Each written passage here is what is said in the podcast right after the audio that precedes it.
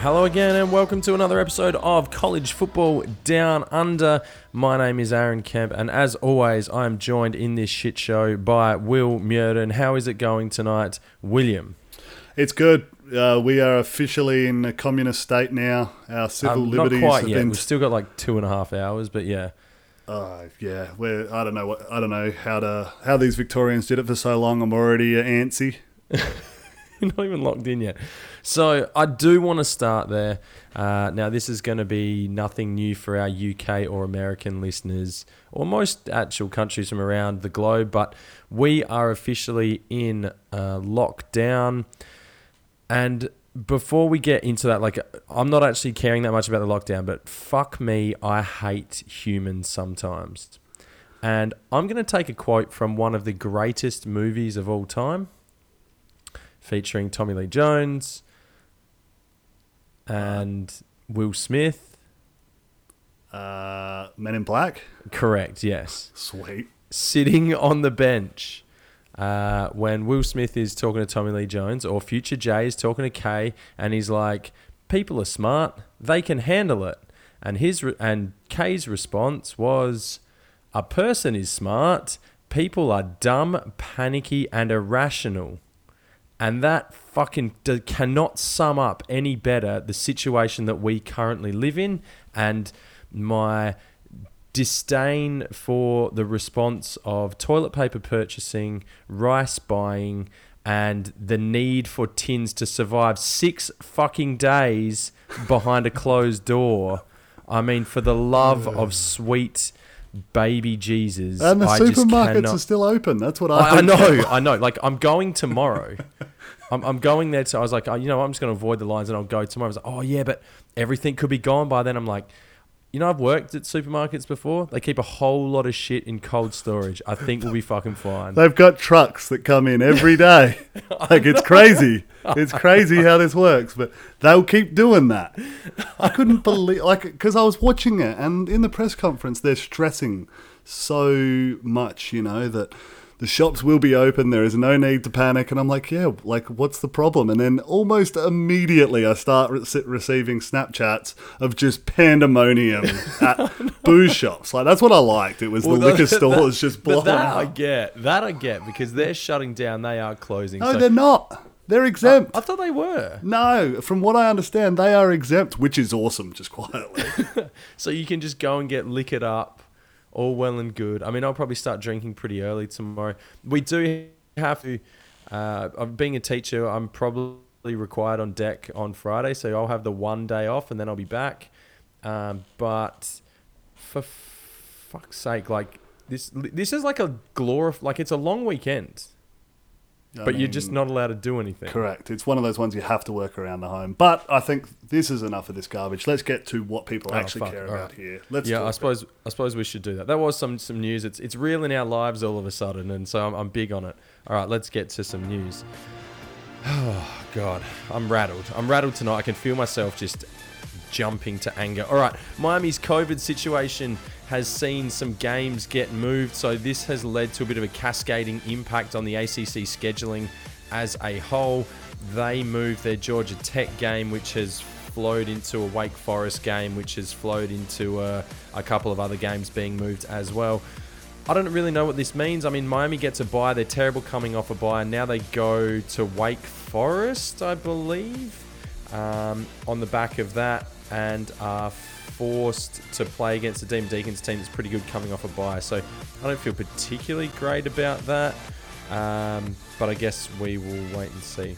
Yeah, I mean, with all these games getting moved around, I think we now have something like 75 games scheduled in for that December 19 window. When there's like realistically, if everyone's playing only 60 game, like 60 games that could be played, we're getting to a point where games are going to just get dropped off, especially for its with its teams that do not have uh, any say in how conferences are going to get played out. They're just going to be dropped off the schedule, and, and we're going to start to see that shortly. I think. Yeah, and I really wanted Miami to get this Georgia Tech game. They needed sort of like that get right game where you just kind of beat up on somebody, hopefully, and this was going to be that. Instead, they're going to have a bye and then play their third road game uh, against the Wake Forest team that obviously pushed North Carolina pretty hard last week and has continued to do so in the ACC. LSU is in some hot water around some sexual assault claims and abuse within the football program as well.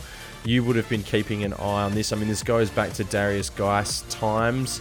Um, but there's still some more noise around that. Will we see any outcomes for LSU, or will this get um, forgotten about? Yeah, I mean, who knows? It's an interesting one. It's a lot of he said, she said at this stage, without without concrete charges being filed in a lot of these instances, but there is concern that they're talking as many as nine players have been involved in sexual misconduct accusations that the school has essentially not done anything with, have not passed it along to the police, have not done anything. And there's a real concern there. So there'll be an investigation, and there's potential for a, a bit of pain to come out of that for LSU. Uh, I know I should stay unbiased in this space, but when I say hear he said, she said, and I hear the SEC, this will disappear off into get swept under the rug completely, and those people making accusations will be forgotten about just quietly. So um, I, I don't have I've got very little faith in the NCAA to do this correctly. Um, they've mismanaged so many of these claims and. Um, I, th- I think this will be another one, which is disappointing. I know that sounds very like unfair potentially on the NCAA, and I, I think well, that, college football's just got a bit big for them. That's what I was going to say, though. I don't think this is so much uh, NCAA issue as like a legal one. At some point, there needs to be some sort of law enforcement getting involved here and making sure that the the campus is a safe environment for all people. And if that's not the case, then that needs to be investigated fully.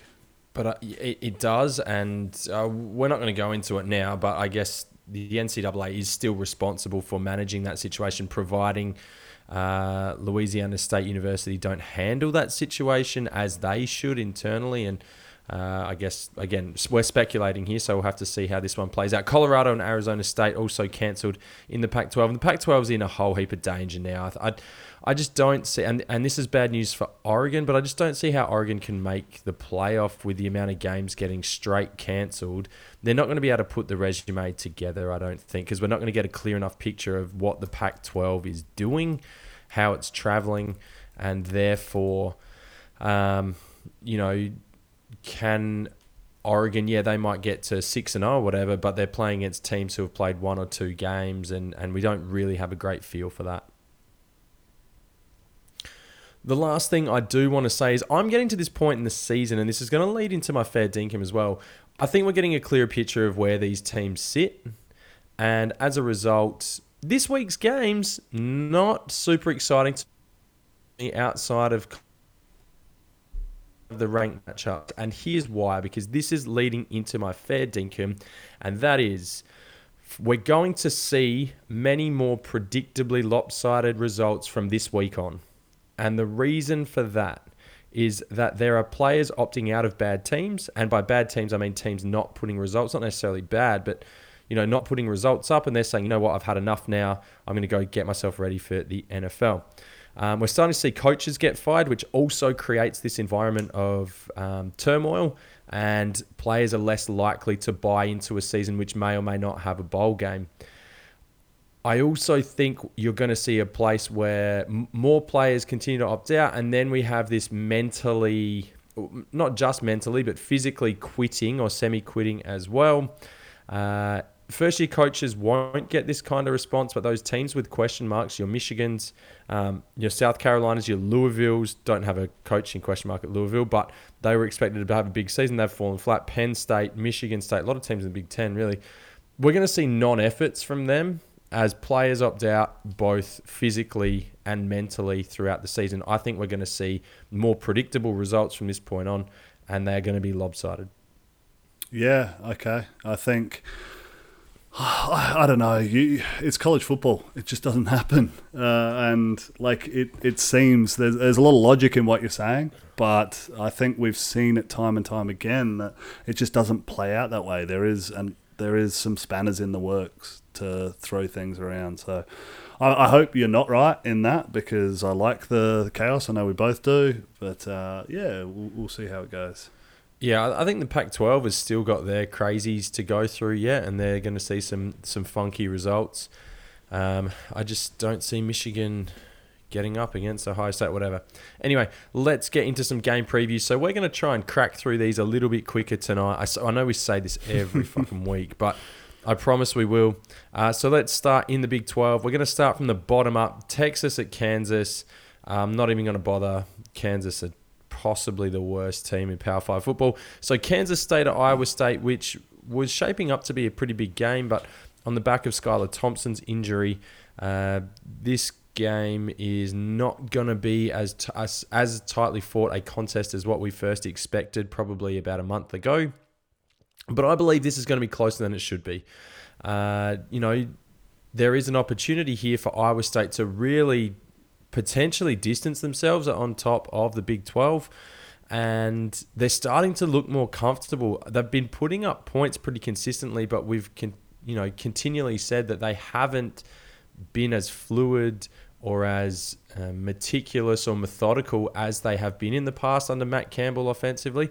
They're still putting up points, and I think that they can continue to work into a really good vein. On the flip side of that, you got Kansas State who have lost their last couple, just 225 yards against West Virginia, and they're in their last four games. They've put up 18 points against OK State, 10 points to West Virginia, 55 against Kansas, and then 21 in a win as well. So if you take that 55 out, they're struggling to get over three touchdowns, which is not going to be enough against Iowa State.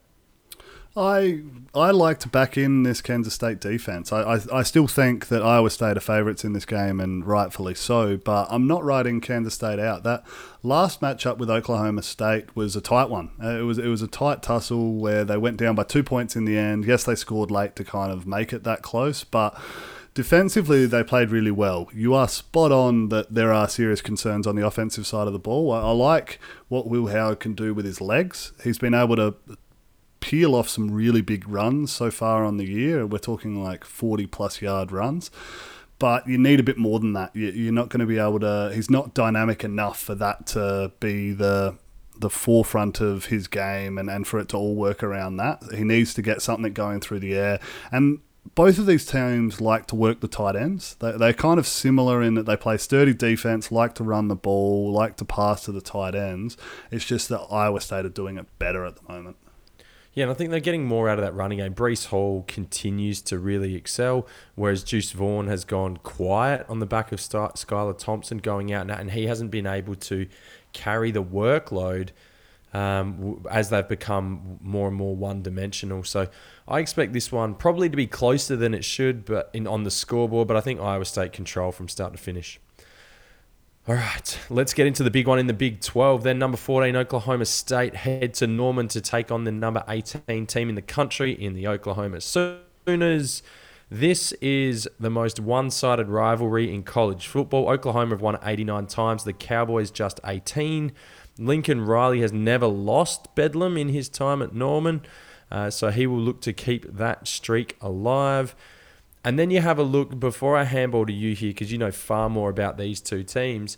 Uh, both teams coming off of a bye, but the two games that they played before that are very, very different. Oklahoma State lost to Texas in overtime, and then, as we just mentioned previously, they managed to eke out that win against a partially weaponless Kansas State. Oklahoma, on the other hand, have put up 124 points in their last two meetings against Kansas and Texas Tech what does that mean? Because those two teams are not looking great at the moment in terms of uh, the Jayhawks and the Red Raiders. But gee, Oklahoma are coming good at the right time of the year, and and my biggest concern is that Oklahoma State probably wanted this matchup maybe a month ago or five weeks ago, six weeks ago, when they were kind of going really, really well. Spencer Sanders didn't have his injury, and Oklahoma were still trying to figure out Spencer Rattler uh, sort his turnovers out and get that passing game going. But after having said all of that, what are the keys to this game, Will, and, and how do how do Oklahoma State work one game closer to evening the ledger to the point where in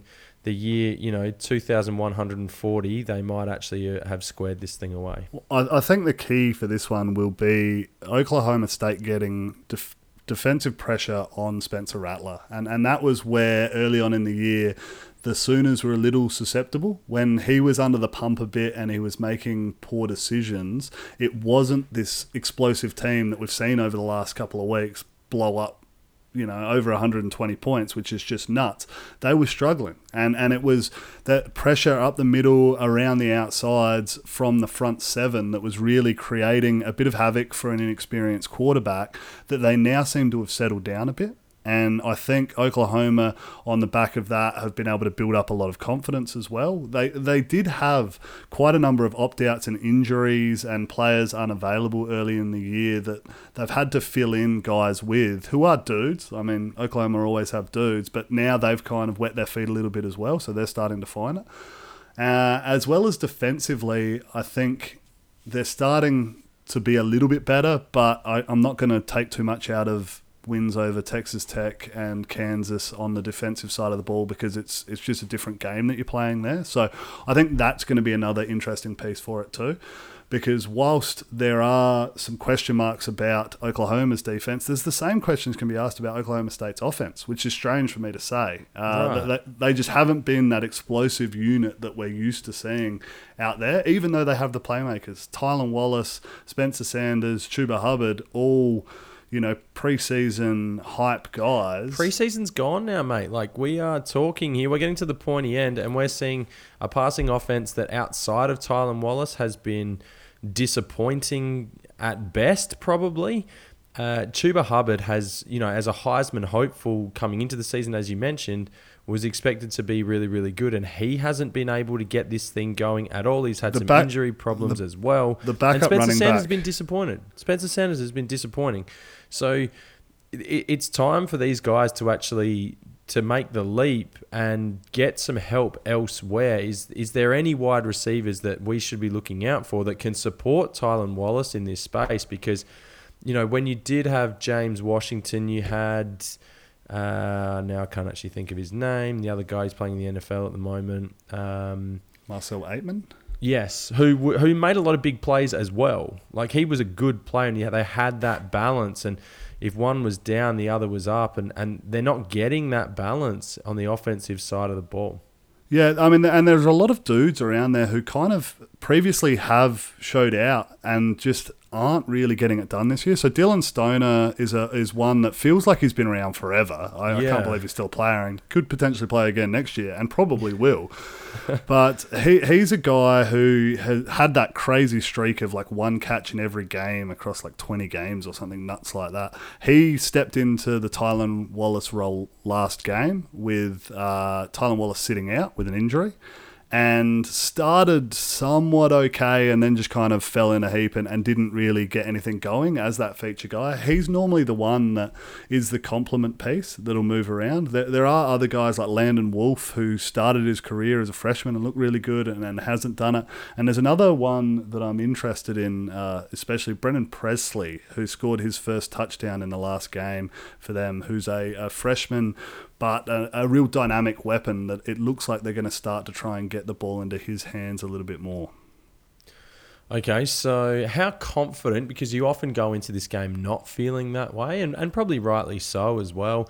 Uh, Oklahoma have had the wood over Oklahoma State, and even those games that feel close, like there was a 35 34 a couple of years back. You've never been overly confident, and every anytime I've watched Bedlam with you, it feels like you're waiting for Oklahoma just to kind of do what they need to do to get the win. How are you feeling this year? Because if there was a year, this kind of feels like it's it. Yeah, I mean, I was feeling a lot better about it a month ago. Yeah. than than what I am now, and and it's it's a tough one because it is going to be played in Norman. So you you really want to get your upswing when you're playing in Stillwater, not to be the case here. So Oklahoma have every reason to be full of confidence going into this game. They've, they've won 15 of the last 17 of these bad boys. Yes, 2011 Oklahoma State got up and I I was able to get out on the field in that one and it was good fun. But apart from that, it's just been a procession, and the, it, there's kind of a not only the game that they need to win at Oklahoma State, but that mental hurdle that they need to get over mm. to that we can beat these guys because they are the little brothers, and, and it's kind of seen on a recruiting level. It's seen coming out of all the high school programs in and around here is you know you go to Oklahoma because that's where the the elite playmakers go, and you go to Oklahoma State if you're kind of the next step down, and, and you want to kind of punch up and and have your day. They haven't been able to do it. Can they? Absolutely. This is a year that they can take it right to them. I think they've got the playmakers to match it with them. Am I full of confidence? No. Like it's it's one of those ones that I'll, I'll be super optimistic going into it, but confident is not the right word. Well, yeah, and I feel like one way or the other. I mean, you never want to get blown out, but you don't want it to be close and then lose in an absolutely like you don't want to block kick, return for a touchdown or something stupid. I don't know if like my heart can handle it, but look, Yeah. if we're in the game, I'm, I'm all for it. Yeah, I mean that is a weak beta type mentality, but that's okay. Uh, all right, well, I'm looking forward to a to a really good game in this one, and hopefully, hopefully, Oklahoma State can at least make this a close and entertaining game. All right, that's That is the, the, big- that, that is the one thing worth mentioning though. If we do have listeners who haven't caught this game before, like it is always uh, an entertaining spectacle. Oklahoma State always seem to somehow end up on the wrong end of it, but it is always good fun action. All right, let's get into the ACC, which what a hot mess this conference is at the moment. And- speaking earlier about how I feel like, uh, you know, conferences are decided, these games inspire no excitement in me whatsoever. We've got Syracuse at Louisville, and this game possibly decides the bottom of the ACC this year, as both teams have only won one. Uh, Clemson and Florida State. I'm looking for Clemson to put an absolute beat down on a team that is completely gutted of top end talent, quarterbacks, confidence, commitment, uh, any other C word, so we can have full alliteration there. But you know, Florida State looked completely beaten, and Clemson are going to look to come out and make a statement. Wake Forest at Duke has been cancelled, postponed, postponed. Virginia Tech at Pitt, who cares? NC State host Liberty, which is possibly the most entertaining game of the year. Uh, sorry, of the week, only from the Liberty sense, not the ACC sense. And Virginia hosting out a conference game. Even if we got Miami, Georgia Tech, like what is there to get excited about here? Yeah, I mean Liberty looking to go three and zero in the ACC, and I mean that's that's quite the feat. So you're right in saying that that's that's the exciting matchup of this bunch. Uh, Florida State, with all the opt outs and everything that they've had during the week, are in line for a hell of a beating. Like it's, it's not going to be pretty. The Liberty NC State one though is, is one that I'll probably have on. I haven't watched nearly enough Liberty football this year, so if they can play in another close one like they did with Virginia Tech, I think that'd be cool to watch. So uh, that's certainly one that I'll have on one of the screens going on Sunday. Yeah, sure. I mean, whatever. I think NC State are better than Virginia Tech, and I think they'll probably handle Liberty. Um, but we'll wait and see. Okay, let's jet across to the SEC now. And I don't think there's much to get excited about here either, if I'm honest. Fucking real Debbie Downer tonight. Florida at Vandy. Uh, now, Will, you think Vandy are fucking awesome, and they're probably going to win the SEC this this year. So they'll clearly beat Florida in this one. So, so tell us how the Dores get this done, Will, because you I- are massive on Vandy. So let's hear how they get it done. Listening back to our uh, last episode, you were just super critical on this Vanderbilt team, saying how they're a doormat and they haven't The won six any Vanderbilt good. Commodores. Yeah, Yeah, yeah, yeah, yeah. No, you were saying this last week's game was impressive and that historically they're a garbage team. They've gone bowling in 50% of their seasons over the last 10 years and the last four years. So this is like a, a team that's better than most of the ACC. That's a bold statement. I, I don't Have you checked the numbers? bold. Have you checked the numbers? I if if we were to stack up historically, and you take Notre Dame out because even though No, they are the fine. Best in the Notre Dame out. ACC, you're saying Vandy is better than most of the ACC. absolutely, I'm saying that, and and and that's not this year. I'm talking over the last three years where you were Okay. trashing Vanderbilt. I agree, Vanderbilt was super disappointing this year, And I mean, obviously, I- Vandy would beat Clemson. That's probably fair. A, typical uh, ACC response, leading with Clemson and sticking by that because that's all you got. Well, obviously, Florida State, well, they've been in a hot fucking shit fight. Louisville have been good in the last couple of years. So Not at yeah, all. Obviously, what Louisville have been terrible. Have last they year gone they bowling? were handy. Last year they were handy. Did they go bowling? Sure. Yeah. Uh, who Well, else? four wins is a handy. Four wins in the ACC is classified as handy. Virginia, obviously, they've been fantastic. They went to the conference championship game Yeah, which which under talks Bryce, to the the uh, to- with Bryce Perkins. ACC. Oh, Oh, it's just yuck. Like, uh, look, I'm, And the year before that, they were really good. And Virginia Tech have been really strong as well. And yet still Vanderbilt stacks up fairly nicely against strong. these guys. So I, I guess what North I'm Carolina. saying is, I mean, obviously Vandy. Okay, well, tell us how Vandy beat the Florida Gators because they're clearly going to, based on your all, all you do is fanboying for. all Florida you're doing here. is Go- sprouting shit and not listening to what I'm saying. This Vanderbilt team is really disappointing. This year they are bad. They Oh, are going to well get done. smoked Well by done. You've Florida. joined the party. Fucking the last few years they've been much I'm not talking better than what we're years. seeing. I'm talking this. about them beating Florida. We've moved on, mate. Catch up. We're now talking about how they're going to beat Florida. So tell us how they're going to do that because it's obviously going to happen. the COVID comes back to the Gators and they somehow all get sick on the sideline and can't shape up. I mean, that's the only way I can see it happening here. Kyle Trask is flying at the moment. He will continue to do so, put up crazy numbers and push forward for his Heisman candidacy.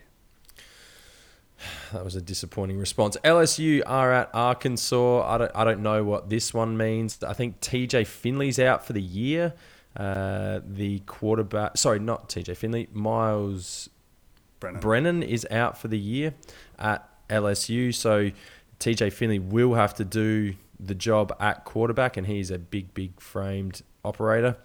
Um, but LSU suck. Their defense stinks. Uh, this game is completely irrelevant, and I don't care about it. Kentucky or Alabama, if you want to watch a team whoop ass, watch Alabama this week. Tennessee Auburn, I think, is probably the most entertaining game. That it's got a bit of a storyline that I'm interested in. I suppose I don't think much of the Tennessee offense, um, and the Auburn defense is is pretty terrible as well. But Auburn are ranked still somehow. And if they are serious about having a bit of a crack next week at Alabama, they need to go and turn Tennessee over pretty comfortably here. And I think they do. They've had a couple of convincing wins. Well, not so much convincing over Ole Miss, but a, a couple of good wins in in a one over Mississippi and a comprehensive victory over LSU, where Tennessee are traveling in the opposite direction. They're on a four game skid, not looking Yeah. good. Uh, I, I like Auburn in this one to win quite comfortably. Mississippi State at Georgia. If Mississippi State score, in fact, if they get in the red zone, I'll be impressed. Uh, unfortunately, with the air raid, they could score without getting in the red zone. But if they get into the red zone, I will be impressed just once. Just once. I don't, I don't see them scoring.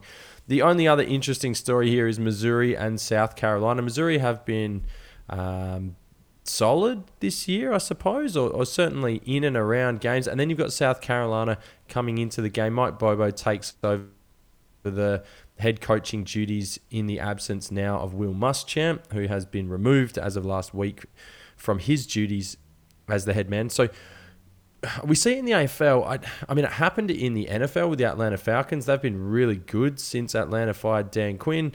We see in the AFL the time is after the coach gets fired, the game after that, the pressure comes off. Players seem to relax. They seem to have some fun with it, and they go and win.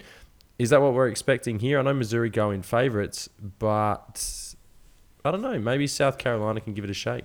No, I don't think it translates here. Uh, I think Connor Bazelak is an exciting prospect at Missouri. I'll keep banging that drum. Uh, South Carolina have got a bit of a rebuild on their hands now, so they'll they'll be fighting it out. I'm not sure who they've got stepping in to coach them out the rest of the year, but I just said that to Mike Bobo. You, I swear you don't fucking listen to me, except when well- you want to hear that I think Vandy's shit. yeah, well, you've just got me offside now. I'm tuned out.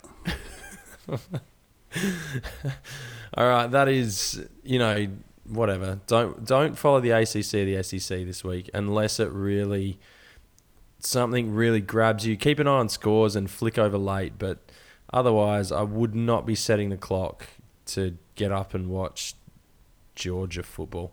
All right. In the Big Ten, this is the early kick. Number nine, Indiana at number three, Ohio State. I want to kind of believe, and I'm going to pretend for most of this segment that I believe this will be a close contest. So here I go faking it. Michael Penix and Stevie Scott are going to have to do everything for the Hoosiers offense, and we've sort of known that already. But they're going to have to get that running game going.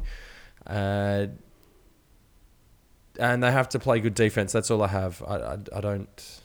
I don't. It's it's it's tough to make an argument for Indiana. As good as they've been to this point in the season, there is a significant talent gap between these two squads. Uh, and last year's well 51 done. That's some great analysis, mate. You're killing it.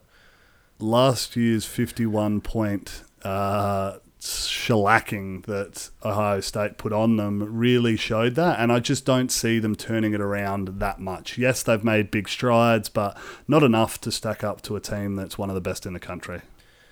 Yeah, for sure. And whilst I will do something a little bit more serious now, I, I think that Ohio State are going to force the ball into Michael Penix's hand. I think they're going to want to take away the run. And they're lucky. I know I came in a little bit hot against that defensive line and said, you know, it's not that good. But Tommy Togiai and Jonathan Cooper have been really, really impressive. Um, you know, Jonathan Cooper's got the wraps, probably more so from his defensive end position. He's got the bigger frame. He's a well, well put together individual. But Tommy Togiai's got better numbers. Um, he's getting more pressure up the middle from his defensive tackle position, and he's been fantastic they're not going to be able to run the ball effectively. Um, that those four down linemen will be able to do what they want, and then you let guys like um, Warner run free from his linebacker position um, and clean up any kind of mess.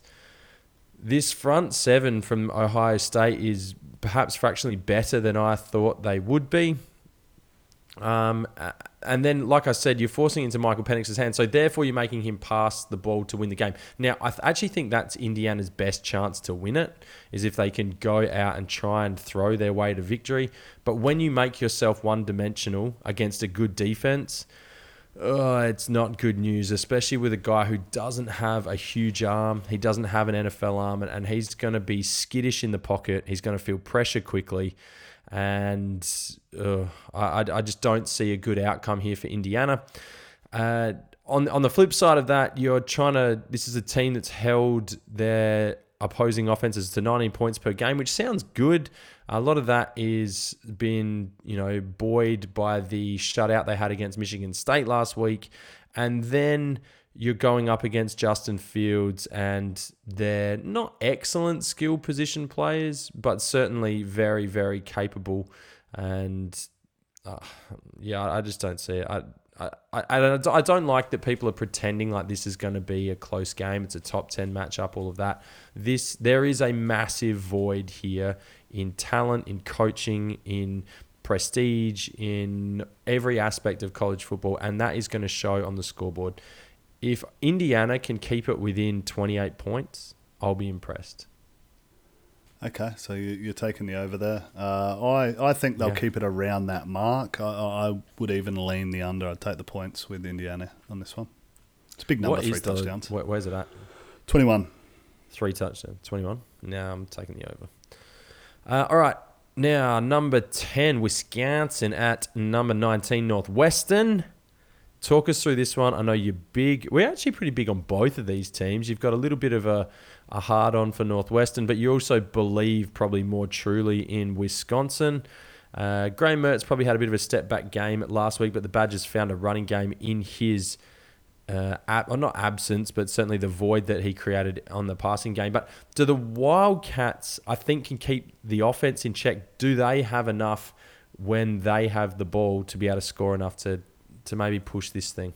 Well, that's always been the issue, hasn't it? And they, they've been living dangerously in their four wins so far. Uh, both teams undefeated at the moment, and Wisconsin have done it with quite a lot of ease, where Northwestern are kind of scraping by in these victories on the back of good defense. Like it, has been an impressive play for them, but th- these two teams aren't. We haven't seen the same level of play from them. So to kind of have them stacking up and going, you know, it's big uh, undefeated matchup. It, it's not really because one team has beaten the pants off of two sides that they've played, and the other one is, as you keep mentioning, struggling to put up more than 21 points, which is They normally. did last week. They put up 27. Yeah, 27 28, which, you know, g- gets the job done. And that doesn't actually shape up so poorly against a Wisconsin team that's going to want to run the ball. Like this, that's how this team operates. They're going to put the ball on the deck, so it might be a low-scoring affair there. I just still think that they're going to need to beat Wisconsin at what they do best: playing sound defense and controlling the line of scrimmage, and they- they're, they're going to struggle to do that. This Wisconsin team, I've liked the look of. They've had a bit of a broken start with all the COVID mess that they've had, uh, only the two games. But whilst we heap shit on Michigan for being really poor and disappointing, some credit needs to be given for Wisconsin and how well that they executed all facets last week. So is is there a world though? Like uh, Graham Mertz didn't play great last week. Like we know that he didn't pass the ball really well. Northwestern kept Purdue's running game, and I know Purdue and Wisconsin are different teams and have got different abilities in that run game. But Northwestern kept Purdue to two yards rushing. Is there a world in which they can reduce slash eliminate that Wisconsin running attack? and maybe do enough to make Graham Mertz uncomfortable where he does throw, you know, you, you force it into his hands a bit more. So maybe throws 32 times and he goes 20 for 32. And is that enough to, to sort of get the job done? Wisconsin have been doing this for a long time, playing this brand of football, mm-hmm. and there's not many who- have been able Yeah. to successfully prevent You're them right. from being the, able to achieve that. the recipe hasn't changed a whole heap, has it? But it's Correct. A, it's And- a solid and- mud cake. Yeah, and, and there's teams that are have been more talented and better than this Northwestern team that have tried and failed. Yeah, okay, you talked me off the ledge. I was about to go Northwestern there. All right, Purdue at Minnesota. Uh, I think I want. Gee, I want. I actually like these are probably my two kind of pets in the year in the Big Ten. So I don't really mind, but I think Purdue probably a bit more balanced. Minnesota suck at playing the defense, so probably taking Purdue in that one. Michigan State, Maryland. Maryland going in favourites. That wouldn't have happened too often since their move to the Big Ten against Michigan State. I don't think. Um, but I'm assuming we're taking Maryland in this one. Yeah, I like Maryland. I like them to win big here. Michigan State, uh, outside of that Michigan victory, which is now looking less than impressive, they are certainly rebuilding, not looking all that great. Where Maryland, they have- fired their one shot. Yeah, and, and Maryland are, are kind of traveling the other direction. I, I like uh, some of what they've been able to do, uh, especially offensively. Um, and Tua's brother in there is What's uh, Tua's brother's name? Uh, like Tulia. Talia. Talia. Yeah, I like Tulia. Yeah, we, Talia Tagovailoa, yep. Which you've now got to say his name in full as well. Like it just used to be Tua. Now it's Talia Tagovailoa. You never say just Talia. Anyway, really is that a I'll thing? shut up. I must. have Iowa at Penn that. State, obviously Nittany Lions. Uh, I mean, ugh, I don't- obviously neither of these teams, to be honest. But Yeah, well, I, Iowa have to be red hot, scorching favourites. Yeah, uh, based off of what we've seen the last couple of weeks, absolutely. Do I can I back that confidently? Absolutely not. I still think that this Penn State team can show up in a game, and it may well be this week. Well, they go. Oh, they're at risk of going zero and five. That which is just crazy. That is the worst we probably have ever seen Penn State. They were ranked. I know that the Big Ten was. in the preseason. Yeah, I know the Big Ten was probably the conference for me personally that I was slowest to get on board with. I don't know why it happened that way. It was just that. So I, I didn't follow Penn State football super closely, but since we have been around college football more, I've never seen a start like this from Penn State. They always rate themselves as a top 10 team, and this is not the case. Michigan at Rutgers. Whew. What do we think about this one? I mean, Does Michigan have a chance? Do they actually have a chance? Uh, you've got Joe Milton, who's still coming to find his feet. You've got Noah Vedral, who does some good things, but is not an elite quarterback by any means for Rutgers, and their defense is pretty. I, mean, I was going to say that Rutgers' defense is pretty porous, giving up 418 yards a game, but Michigan are um, superseding that. They're giving up over 420 yards a game. So, ooh, I, I there's a world where I could see Rutgers winning this game. Not not for me. I think Michigan win this one quite comfortably. Yeah, whatever. All right, let's continue on into the Pac 12 and some games that actually mean something. This is the conference that I'm still excited about because we don't know, we still don't know. We don't have answers here. There's more questions. So let's start with what I think is the most exciting game of the weekend. It's a 2:30 kick here local time. Uh, but obviously uh, you know, you've got the weekend off here if you're in South Australia, so make sure you spend it with a fair bit of time in front of the couch. Washington State at Stanford. Stanford have been completely disappointing so far this year. They've got some quarterback issues, but Davis Mills is cemented in that QB1 spot now. To me, it's the lack of running game that has been disappointing for the Cardinal. They rank 94th in the country running the ball, and they're 109th in defending the run and that is against Oregon and Colorado. And these two teams are useful on offense, but they're certainly not like heavy hitters in the run game. So give me Jayden de Laura and give me Deon McIntosh and this balanced Wazoo offense to just completely handle Stanford here. There are a lot of college football analysts and fans out there, and I don't think any of them have this Stanford Washington State game as the game of the weekend, but you do, my friend. So I, I like it. I do. Uh, well, yeah, Stanford are trash. I mean, so. USC, Utah, whatever. what, I um, I assumed you're talking all college football this week, and not just Pac-12, but the obviously, whole slate. Obviously, well, I, you've heard my take on Indiana and Ohio State.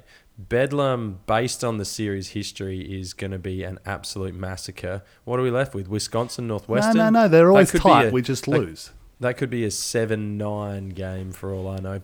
And so, yeah, I, I like, in, you know what? I'm changing my bold prediction. Fuck it.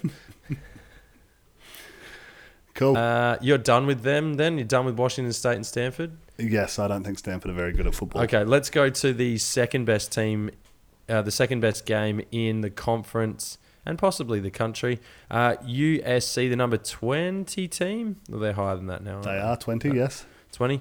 Uh, against Utah. Uh, this one's in Salt Lake City at altitude. Utah haven't played yet. They've had a couple of cancellations. They're new at quarterback though, with Tyler Huntley gone. Zach Moss has moved on from the running back position, so we don't really know what to expect from Utah, and they will be, uh, you know, a little bit off the mark early, as most teams have been. But speaking of off the mark, USC have been spotty at best. And I don't think you're getting the chances against Utah because of Kyle Whittingham and his uh, prep, his ability to prepare teams and that really, really stout defense. You're not getting the same opportunities against Utah as what you got against Arizona State and Arizona to win those games last minute. That's not going to happen. Now, whilst this game and USC have had the wood over Utah recently, and I remember this game last year because Kedon Slovis was out, Matt Fink came in as the backup at USC, he was throwing jump balls all over the place. Michael Pittman was pulling them down somehow. He should have had seven interceptions. Instead, he threw three touchdowns.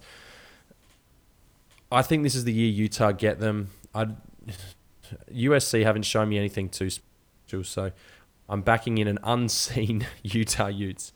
Yeah, look, I am probably going to ride with you here on this one, which is a bit strange. I think what you said about the Utah coaching staff and how well they'll have them prepared, I can certainly agree with. The fact that it's being played in Utah will allow them to acclimatise and get going early. They, they, replaced almost their entire defense from a very good Utah team last year. I think mm. they, they climbed as high as number five in the AP poll, and they were kind of knocking on the door of the playoff at one stage. That's when they lose, though. That's when they lose. It's only when it gets to the big moments they lose. This isn't a big moment yet, so they'll they'll go right. Yeah, absolutely. And, and USC have shown through their first two weeks that they're not an excellent football team. Like they're having to an escape. They're, they're showing what USC always do that they've got some playmakers, but they're not.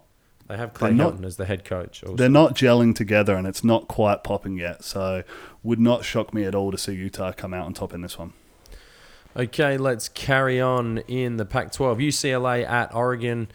Anything to report on this one? This appears to be like it's played on the Saturday here, local time, Friday night, although there is a bit of a TBD next to it. So we're really unsure due to uh, the UCLA Cow game last week, which we didn't actually touch on, but UCLA handled the Cow Bears last week pretty comprehensively, 34 to 10. So is there any chance for UCLA here, or do Oregon just make a mess of Chip Kelly's Bruins? I absolutely think there is a chance for them here. Uh, I, was going to go no. Okay. yeah. I, yeah, I really like UCLA's chances in this one, actually. The, whilst Oregon have been good, they're not that next class up that we talk about in, in their conference. You know how we talk about Alabama being up there, Ohio State, Clemson, those guys there at the top of their conference. We didn't have it in the Big 12, and I don't think Oregon is it in the Pac 12. I think that they're much closer, that they're going to get tagged by someone, and it wouldn't surprise me if it was UCLA this week. On the back of a pretty impressive victory uh, last week over Cal uh, on, especially on the defensive side and, and the run stopping capabilities. If they're able to do that, take CJ Verdell out of the, the game and, and not let him dictate things, I think they're every shot to really take it to this Oregon team. Yeah, I, I've actually been impressed with the way that Oregon have looked in managing tight situations, and that's generally a reflection of coaching for one, but also like you never see it out of Alabama, you never see it out of Ohio State. You always believe that they're going to win, even when it's close. And even though Wazoo last week gave Oregon their best shot, they gave them everything that they could handle offensively. Oregon looked so comfortable. Like even though they weren't dominating the game, they looked like they were always in control. And we didn't see that from Chip Kelly teams. You always felt that Chip Kelly Oregon teams were living on the edge of fraction and they could go down somewhere somehow. I don't get that feeling about Oregon. So I think they probably do this one okay. The scoreline might be relatively close, but I just there's no panic with these guys. They look in control. Tyler Shough has been really, really good um, at quarterback as a freshman. He's due for a down game. I mean, that's going to happen at some point. You would think. Maybe this is it. Uh, it's back in Eugene, but I'm I'm thinking Oregon pretty comfortably here. Yeah, okay. Cow at Oregon State. What did you take out of the Cow win or Cow win? The Cow loss last week, and you know I believe in Oregon State. Uh, you know I believe in Jermar Jefferson. I don't believe in Tristan Gebbia, but ooh, this one is in Corvallis. I mean, Cow's going to get a big improvement. Chase Garbers has to be better. He will be because moving from week one to week two, you do see the bigger jump. But can Oregon State, who have been in both games, can they get their first win on the board? I believe that they're every shot to win this one. So yes, you do. Playing Yes, at home, do. this is the, the first time that I, I will get you. around your Beavers. Uh, Yeah. Cal were, were woeful week one. Yeah, they were bad. They they were not good, and I I think that it's going to take quite a jump for them to be able to turn things around against a side that's already had a couple of good hitouts that has a really good running back playing playing at home. I like a lot. There, there is a lot to like about this Oregon State team in this matchup. I was really big on Cow going into the year. I kind of had them as a sleeper pick in so the, in so the. Pac-12. I Yeah, I And then after good. one like replacement game mishap, I'm fucking off them. Like I'm throwing them out with, with the uh, bath water, and I'm all on Oregon State in this one. Yeah, go on. They're going to get smoked now. Arizona at Washington. I don't really know how I feel about this one. Arizona were better than we expected week one, which is really, really nice and also rare for Arizona in the Kevin Sumlin era because they've been nothing but below average. Not only for I say not only for Arizona, they've had their years in and out, but when they've been expected to play up with you know decent teams, skill position players, seniors, whatever, they haven't done that. And likewise on the other side of that, you got Washington who were okay, kind of maybe, um, but again against Oregon State, they were a bad spot away from on a fourth down play in the last quarter from going down in this one last week. So it's not like they did it convincingly. Jimmy Lake, Washington, where are they at? I know they've had a lot of opt outs over uh, the lead in period to this. I, I don't know where I sit in this one. I, I think probably Washington, but if Arizona can back that game up like they did against USC, they're going to give them fits. Yeah, look, I think you're right that we don't know where we're at with either of these teams yet. I think that this one will go a long way in helping guide us as to Mm. That's a where, great shout. Well done, you. where they're at. Uh, Arizona did really take it to USC and, and do look like they might be heading in the right direction, but they kind of need to. Like Kevin Sumlin's got to be coaching for his his job at this stage. Washington, as you mentioned, down on previous years, but that defensive backfield is still fierce. I think last week they gave up like 85 yards uh, through the air, and that was it. That's that's pretty good. That, that's going to win you some games being able to do that. So Yeah.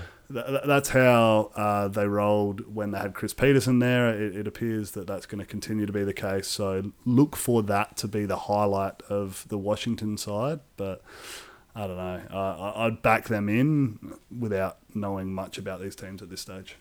All right, let's. That I mean that. Well, actually, I was about to move on then, but I know you won't let me because that takes us through Power Five. But group of five games, probably got the headliner in the Sun Belt with Coastal Carolina hosting App State. App State dropped one earlier in the year, a little bit unexpectedly. Uh, they couldn't get that zone stretch running game going, but Coastal Carolina are a really interesting team. I'm probably going to watch this one. I think. I think this is potentially one of the most interesting matchups of the week. What are your thoughts on this particular outing? If you're going to watch a group of five game this year, this has certainly got to be on your radar. I mean, you've spoken about Coastal Carolina and how they're a fun team to watch this year with the, the offense that they run. App State are, are very similar. Like they're a dynamic offense. They like to run the ball. Both of these teams average over 200 yards on the ground a game through the year. They both like getting after it. So it, it's going to be really interesting to see. I, I like this App State team coming into the year, and that early loss that they had really just kind of knocked them out of any contention. Like all this love we're seeing for Liberty, Coastal Carolina, Marshall, Cincinnati. Uh, I thought it was going to be App State, and it just hasn't been because they have that one blemish on the record. So I think it's their opportunity now to inject that into someone else and and end Coastal Carolina's perfect season. Yeah, I, I'm taking Grayson McCall. I think at that quarterback position, they run like a it's it's a spread to run game and, and has a lot of option elements to it, lots of eye candy. Something a little bit different. I don't think there's anyone in um, in the in in Power Five football quite running that offense. So it's a bit of a different look. If you're after something different, watch some Coastal Carolina football. There's a lot of talk around their coaches moving into Power Five jobs at the end of the year and, and particularly on the offensive side of the ball. Zach Thomas, on the other hand, has been fractionally disappointing, turned the ball over five times or five interceptions so far already this year. And I'm taking Coastal Carolina just because, I mean, both of these teams really, uh, I really do enjoy. Um, but you know, if you see App State's offense, if you watch Louisville football at all, obviously there's a lot of correlation there. As you know, as Eli Drinkwitz, um, you know, left his mark, I suppose, on on the App State Volunteers, and and we've seen that come through.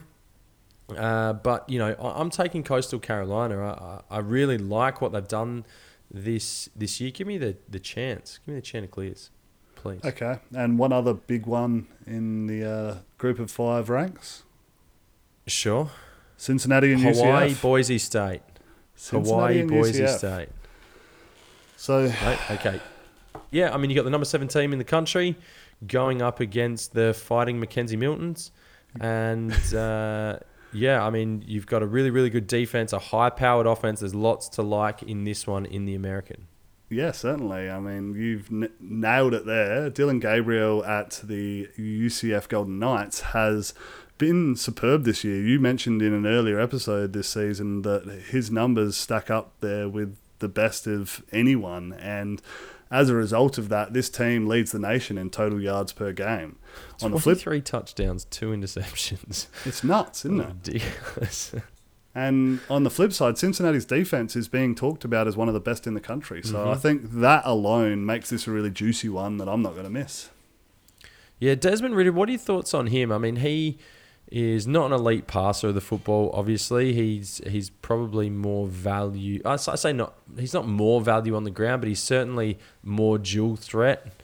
uh, and has the ability to you know get it done in both phases of the game. But I don't have confidence in him in, in leading a higher powered offense. You're really going to have to lean on this defense. I know they're only giving up 12 points a game and they're still managing to score 41, but that's coming through 250 yards of running, uh, 250 yards of rushing per week, as opposed to him lighting it up through the air. And I think if UCF can jump them out the gates, they don't have the sort of team that's built for a comeback. And if this gets shootouty, I'm taking UCF.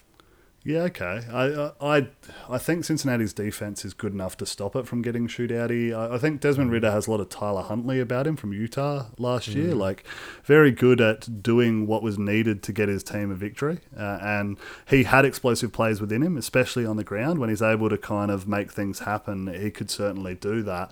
But he's not that polished guy who's going to stand up and take control and win you the game off of his own shoulder. Like I, I just, I don't think that's where he's at. But Cincinnati don't need him to be that. Yeah, I, I don't know how I feel about this one. I, I think. Uh, I, I don't disagree with you in any way, shape, or form. And, and we've seen these high powered offenses, when they hit a brick wall, they can completely stop, they can completely shut down. Uh, and they haven't had that yet. I mean, you look at Cincinnati's lead in, who have they had? Memphis, who they absolutely torched, who UCF lost to by a point, Houston, and ECU uh, as as part of that lead in, and they've played three games uh, at home now in a row, so they do have to go on the road for the first time in a long time. I don't know if that puts them in a better position or not. I'm partly because I've got these guys in my championship draft, but I'm going to lean into UCF here. I like it.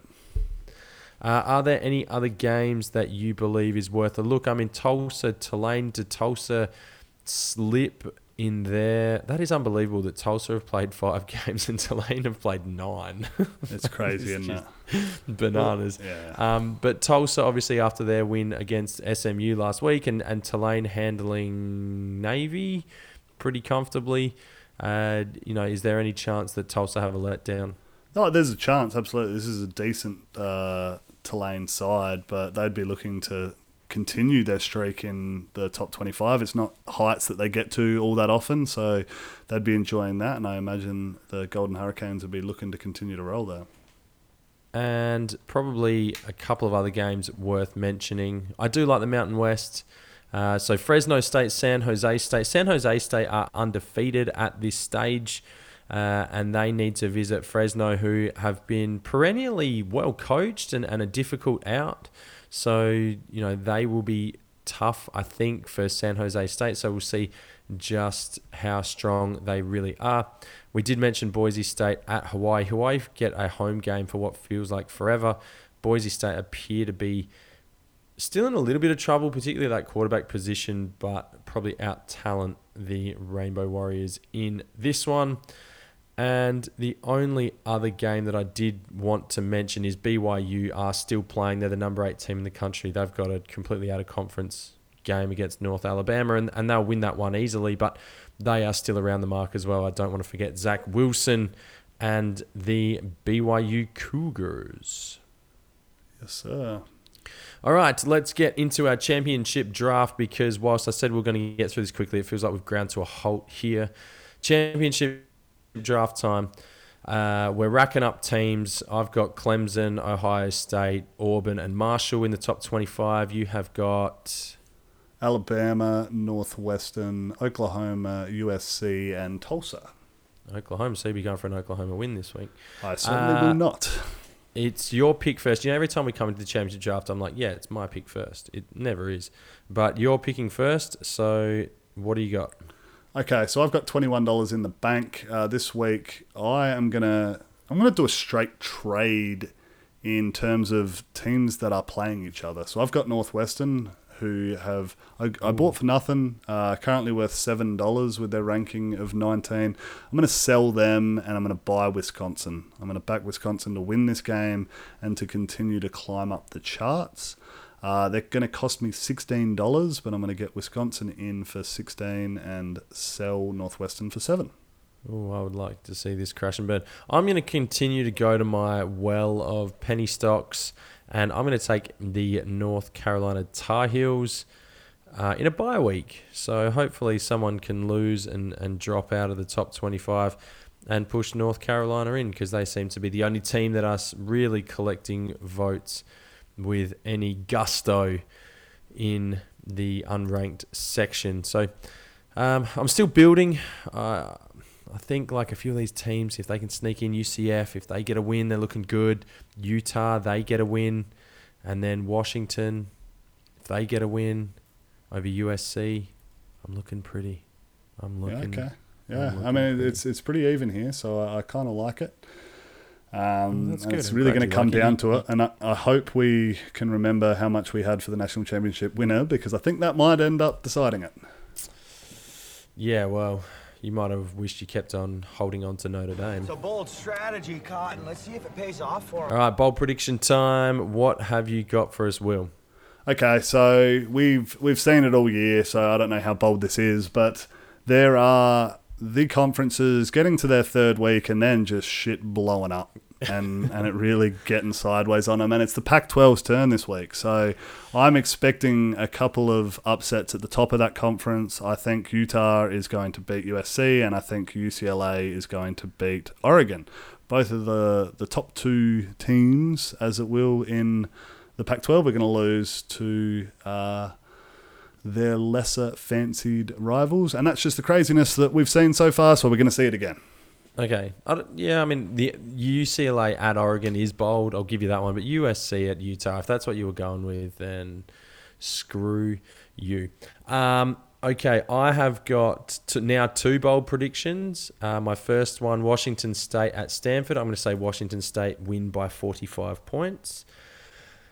Uh, and secondly, and more seriously, Michigan are on the road. They lose to Rutgers, and Michigan fires Jim Harbaugh. Maybe on the plane, maybe when he gets off the plane, maybe just before he gets on the plane. Something to do with the aeroplane.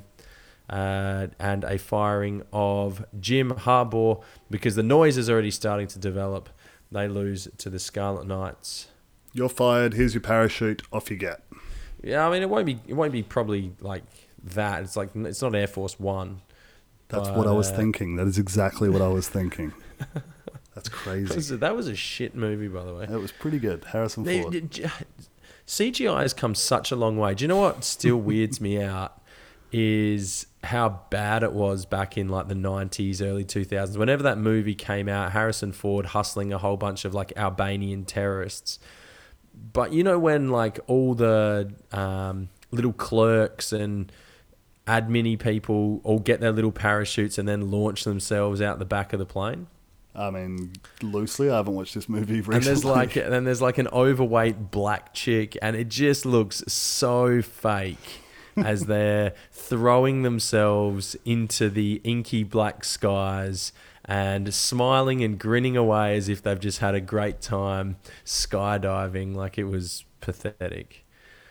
Anyway, uh, let's get into on the punt. Here comes the money. Here we go.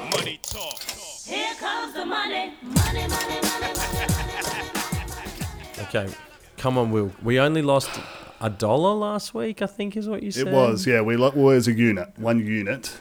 So Yeah, so a more- dollar. a bit more than a dollar, uh, and that means I'm blowing it all up. Obviously, that's that's unacceptable. We will Yeah. not have those sorts of losses on this program here. So I, I appreciate everyone who's still listening to us because I know you're listening for this segment. I know you're dialing into this. That's that's why you've made it to this point. So I'm I'm getting it after after it this week. I still want some of your help. I still want to get you involved because I think that was good. It, it brings us together to try and drive things here. But I've picked uh, nine upsets that are going to happen. Gone out on a limb. I've got nine games that I've called. I what I want you to do is tab the top three of these that you think from a, like a certainty standpoint, so that I can multi those three up.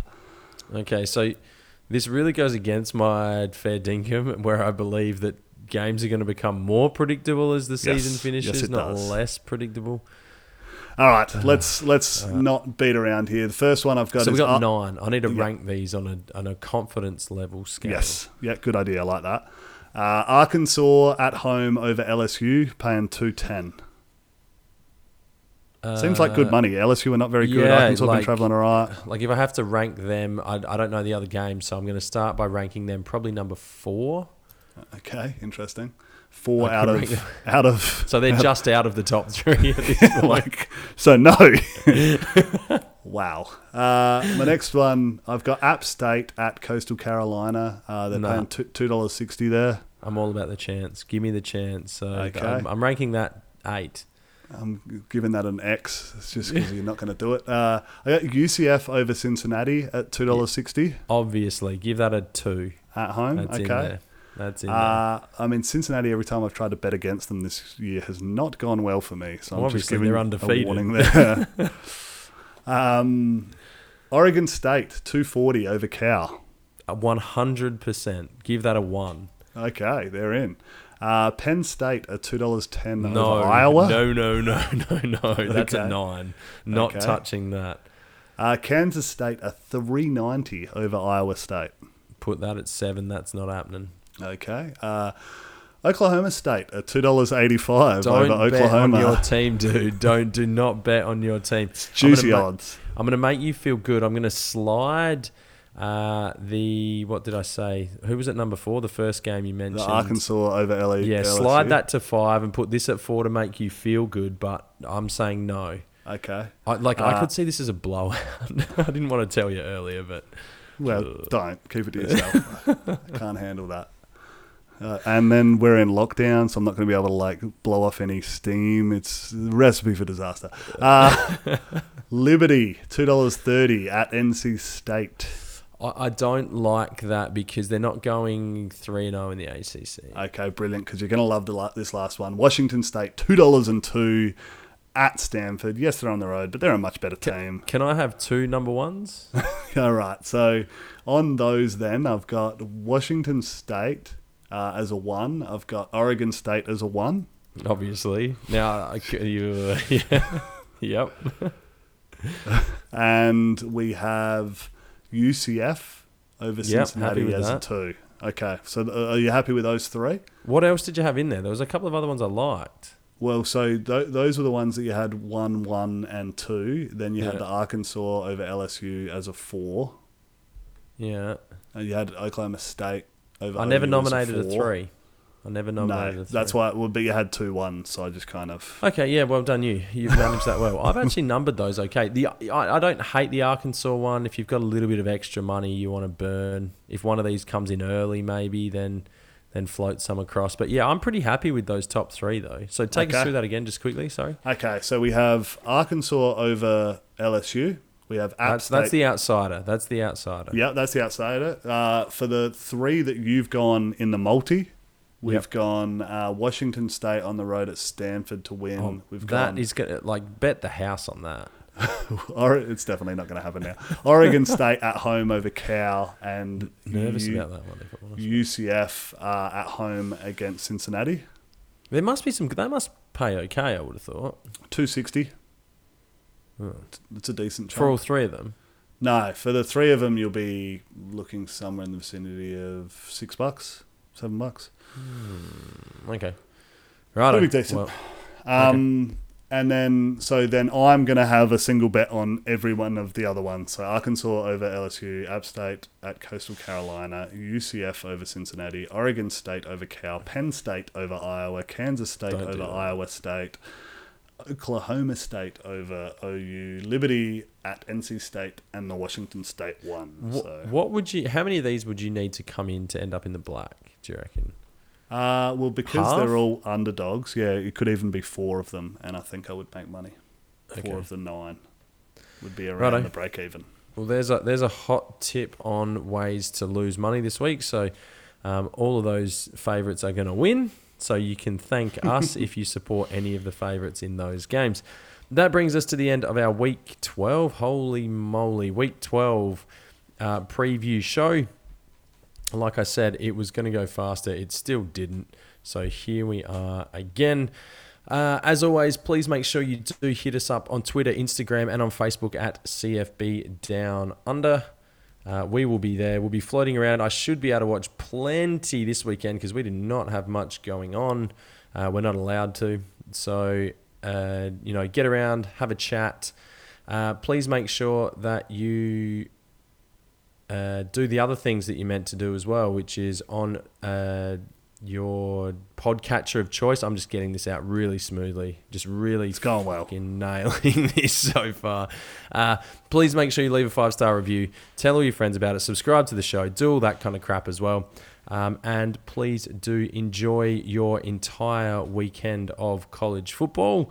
Hopefully, it's more entertaining than last weekend, but a little less entertaining than rivalry weekend, which is on the horizon for that guy over there. Thank you very much for joining us and myself. Of course, my name's Aaron. That is Will. And we will see you on Sunday night.